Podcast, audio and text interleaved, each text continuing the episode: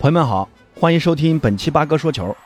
这周日的五大联赛啊，挺有意思啊，几个卫冕冠军全部输球了。那西甲的卫冕冠军呢，皇马是客场零比一输给了马洛卡队。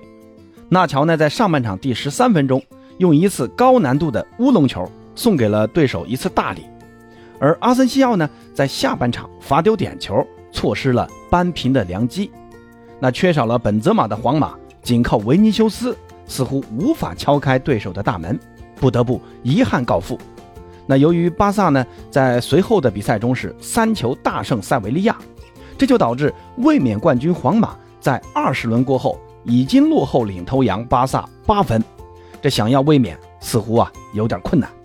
而英超的卫冕冠军曼城则是在客场也是以零比一的比分不敌苦主托特纳姆热刺队。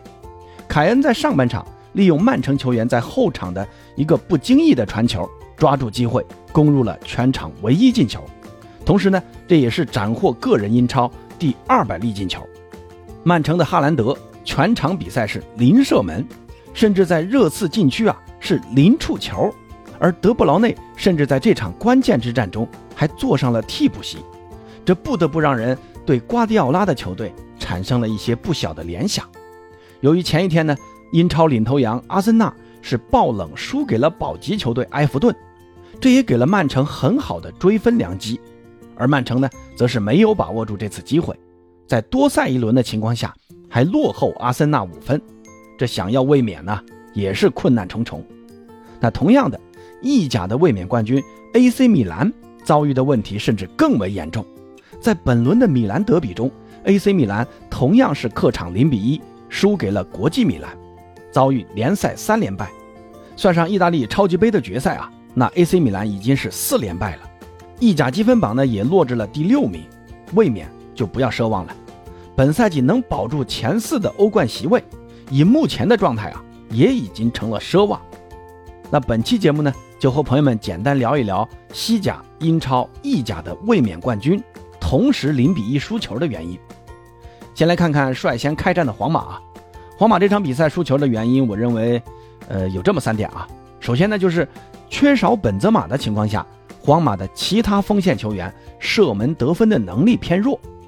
你看全场比赛，皇马是围着马洛卡射了二十脚啊。那大家猜一猜啊，皇马球员射正球门范围内有几次呢？只有一次，没想到吧？唯一的一次射正啊，还是来自射丢点球的阿森西奥。阿森西奥这次呢，也是趁着本泽马受伤啊，也终于捞到了一次首发的机会。但说实话，这场比赛踢的是真的不好。从他的这个活动热图来看，他的大部分活动范围都是在禁区弧顶右侧的位置，突入到马洛卡禁区的次数都不多啊。而首发的中锋罗德里戈，由于缺乏像本泽马那样的背身拿球的能力啊，他除了远射，似乎也无法为进攻做出什么贡献。他呢，全场有四次射门，也是没有一次能命中球门范围。而左路的维尼修斯更是被马洛卡的粗野对待啊，搞得有点心浮气躁。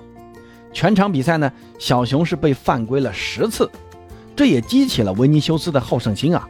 你越是对我犯规，我就越是要过你。这个呢，从他的过人数据就可以看得出来啊。全场比赛呢，维尼修斯是十六次尝试过人，七次成功过人。我个人认为呢，这并不是一个好现象啊。当你被重点关照的时候啊，你完全可以尝试跟队友之间寻求配合，或者呢把球啊转移到另一侧，而不是非要自己单干甚至蛮干。你看，你过完人之后呢，你怎么处理？你想过没有？队友的位置，那对手的防守落位，再加上进攻机会的丢失，他是全部都不考虑，只想着自己要过掉防守球员，然后报仇给对手看。给裁判看，你不是要对我犯规吗？我就过你。你不是不吹他们的犯规吗？我就要用这种方式证明你吹错了。你看，这纯粹是意气之争啊。所以你看维尼修斯呢，全场零射门，只有十三次传球的数据，这就知道了他呢是完全陷入了一种情绪怪圈。即便维尼修斯啊最后也创造了一个点球机会，但之前呢我就说过啊，维尼修斯需要调整好情绪，要学会控制情绪。可惜呢，这场比赛啊，安切洛蒂这个老好人呢、啊，还是没有看到这一点，或者说呢，他是看到了这一点而无力解决，或者说不想解决。那第二个失利的原因呢，就是皇马的中场缺乏传球手。这场比赛呢，安切洛蒂是把摩迪和克罗斯啊都放在替补，要轮换休息了一下，选择了前两场发挥不错的塞瓦略斯和巴尔维德首发，楚阿梅尼呢则是重新回到首发担任后腰。但是塞瓦略斯和巴尔德啊，他更多的他只是个工兵啊，你让他做个过渡或者做个终结者可能还算可以的，但你让他们担任进攻的大脑中枢，那还是差点意思啊。他们根本就没法做到像摩迪啊或者克罗斯那样送直塞啊传纵深球的能力，而缺乏这种能力呢，在面对马洛卡这种五四幺大巴的时候啊，就显得更加困难了。那第三点原因呢，就是马洛卡这场比赛其实踢得比较粗野啊，全场比赛呢对皇马的犯规是高达二十九次啊。现在西甲的这种小球队面对皇马巴萨，除了摆大巴以外啊，还得要配上这种粗野的动作和犯规，才能更稳当的守住领先的果实。他们通过这种不停的犯规试图激怒皇马的球员，维尼修斯呢就被对方的这种防守球员不停的骚扰，还在比赛中呢对小熊做哭泣的那种样子啊。那这种不停的打断比赛进程的小犯规呢，确实让皇马的球员很烦躁。哎，不过说实话啊，西甲呢要想追上英超啊，这合理的对抗是需要的，但是呢这种球风啊真的是不提倡，不要鼓励。那最终呢，这场比赛用皇马球迷的说法就是一拖大变。那说完皇马啊，再来看看曼城的失利啊。曼城的失利其实最主要的原因，我认为就在于中场的失势。你看热刺的反击啊，他总是能很顺畅的通过曼城的中场。罗德里呢作为单后腰是疲于奔命。另外呢，可能很多球迷会认为哈兰德在本场比赛是零射门，这才是曼城进攻不利的最大原因。但是我们要想到啊，哈兰德就不是那种能靠个人突破或者个人持球推进来寻求射门机会的前锋，他需要有人给他喂球，给他传球，才能转化进球的前锋。那本场比赛哈兰德又得到了什么支持呢？有人能给哈兰德送出合适的传球吗？而哈兰德哑火的时候，其他的前锋能替曼城攻城拔寨吗？全场比赛除了马赫雷斯我记得有一次横梁以外啊，曼城有真正通过配合创造了什么好机会吗？而且呢，热刺本身呢、啊，它就是那种蹲坑式的防守反击式的踢法，在禁区内全是热刺的防守球员，所以除了头球轰炸，其他的进攻方式就本来就不利于这种高大前锋的施展，所以呢就很依赖啊中场球员的这种创造力来为前锋创造最后一射的机会。显然呢，逼席啊他不是这种球员。逼西这场比赛不可谓不努力啊，但是呢他一旦攻到禁区附近，逼西的这个传球总是差点意思，他更多的呢是那种横传或者回传这种安全球，而像斜吊啊或者直塞这种威胁球啊根本看不到。而格拉利什呢除了会造点犯规以外，本场比赛他也没法给我哈兰德啊给阿尔瓦雷斯传出什么好球，我印象中就是给马球王传了一个过顶球，然后马球王打中横梁了。罗德里也是一样啊，这场比赛他甚至还出现了一次关键的后场传球失误，送给对方一个进球了。所以直到呢下半场丁丁上场，曼城的这个进攻才好了一点啊。可是热刺这个时候啊其实已经踢得很顺畅了，他们在下半场的反击其实呢比曼城啊要更犀利一点。这个时候呢，曼城更多的是要盯防热刺的反击，在进攻上的投入反而还没有上半场那么大胆。其实我们发现啊，这个赛季啊，曼城在对阵像曼联啊、像热刺啊这些以反击为主的球队的时候呢，总是无法拿到理想的结果。为什么呢？就是因为知道你曼城的进攻高度依赖哈兰德，那我就防死边路或者中场球员给哈兰德的这个球路，让你的进攻呢在最后一脚之前就结束掉，那再通过这种快速反击打你身后。所以曼联啊、热刺啊都能在曼城身上拿下三分。而上赛季呢，没有哈兰德的曼城，曼城的球员人人都是哈兰德，都能得分。那这就是需要瓜迪奥拉好好思考的地方。有了大中锋，为什么进攻套路反而变窄了？而坎塞洛的离开呢，其实也昭示了曼城的这个更衣室问题啊，是彻底暴露在公众面前。那这场比赛呢，丁丁啊为什么替补呢？这到底是战术的需要，还是更衣室问题的延续呢？我想啊，只有瓜迪奥拉才知道答案。那朋友们觉得丁丁的替补是哪种原因呢？可以在评论区告诉巴哥啊。当然了，赛季还长啊，留给瓜迪奥拉调整的时间还有。要想实现逆转或者欧冠中的突破，如何在高端局中使用哈兰德和如何解决更衣室问题，是瓜式曼城急需解决的难题。那最后呢，咱们再来看一看米兰德比啊。之前呢就有朋友私信我，让我聊一聊国米啊。其确实啊，也好久没有聊国米了。那今天正好趁着米兰德比国米赢球，咱们来说一说这场创造意甲单场收入第二高的意甲比赛。还是先说一说米兰啊。米兰呢最近的状态真的是哎呀差啊，联赛中已经是三连败。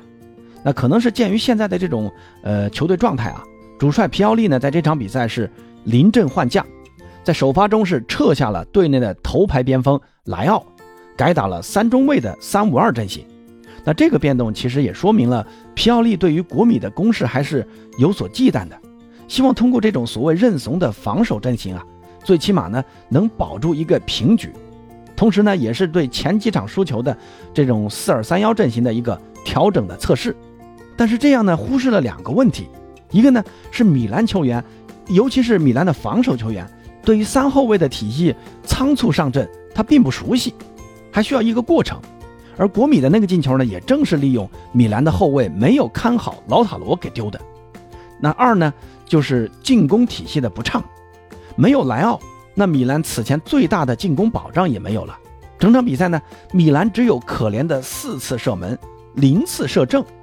可以说米兰的球员们在场上是完全没有进攻欲望的，或者说呢，米兰根本就不知道在新体系下如何完成最后一击的。最有威胁的那次啊，就是下半场莱奥传给吉鲁的那次空位，结果呢，吉鲁还停大了，被国米球员给解围了。但说实话，这个球呢，呃，我觉得不应该怪吉鲁啊。当时呢，吉鲁在场上已经踢了七十五分钟了啊，体能已经到了极限了。你看国米的老中锋哲科啊，他早就换下去了，吉鲁呢还得在场上拼，而且这个球给的还是他的左脚，所以说最后停大了也很正常，没办法嘛。另外呢，这种变阵呢也让米兰的重心啊都放在了防守上，而放弃了进攻中必要的高位压迫。那缺少压迫也让国米的持球推进是毫无压力。所以说呢，米兰的这个临敌换阵呢、啊、是输球的主因。那其他原因呢，我认为都是些场外因素啊，比如莱奥的续约呢一直未能成功，也影响了皮奥利对于莱奥的使用。那再比如就是新东家红鸟对于米兰的资金支持啊非常有限，也影响了米兰在东窗的引援投入。再比如就是伤病啊，像门将曼尼昂啊，还有托莫里啊都受伤了，还有弗洛伦齐啊，所以米兰的困境啊可能还得持续一阵子。本赛季的目标，我觉得米兰啊还是要保住前四的欧冠席位，这个不能丢啊。那再说回国米，国米最近也算是，哎呀，触底反弹啊。意大利超级杯的决赛呢，已经是三比零干掉过米兰一回了。另外呢，悬在头顶上的时刻的问题啊，也算是有了一个最终的结果。不管这个结果是好是坏啊，他时刻呢东窗也没卖掉。下窗肯定是免费走人的，那这里呢也不再去说谁是谁非啊，反正留下来踢这半个赛季也不错。赛前呢，国米的死忠球迷也说了，不会在这场比赛虚时刻，也算是原谅时刻了啊。那这也让时刻呢觉得有愧于国米吧。反正我觉得这场比赛时刻踢的还是比较卖力的啊。那这个闹剧的结束呢，也算是让国米队内的不和谐因素彻底扫除了。而老塔罗呢，在这场比赛再次证明了自己的身价。整个意甲呀、啊，他可以说是和奥斯梅恩并列的唯二的可以在欧洲任何一家豪门球队打主力的前锋。世界杯上呢，老塔罗受困于脚伤，呃，确实呢也吐了几次笔，被人很多人嘲笑啊。那这一回到意甲，是九场比赛打进七球，其中呢意甲是六场五球，这状态啊确实是非常的火热啊，而恰球王啊也是卯足了劲儿啊，要在米兰的身上复仇。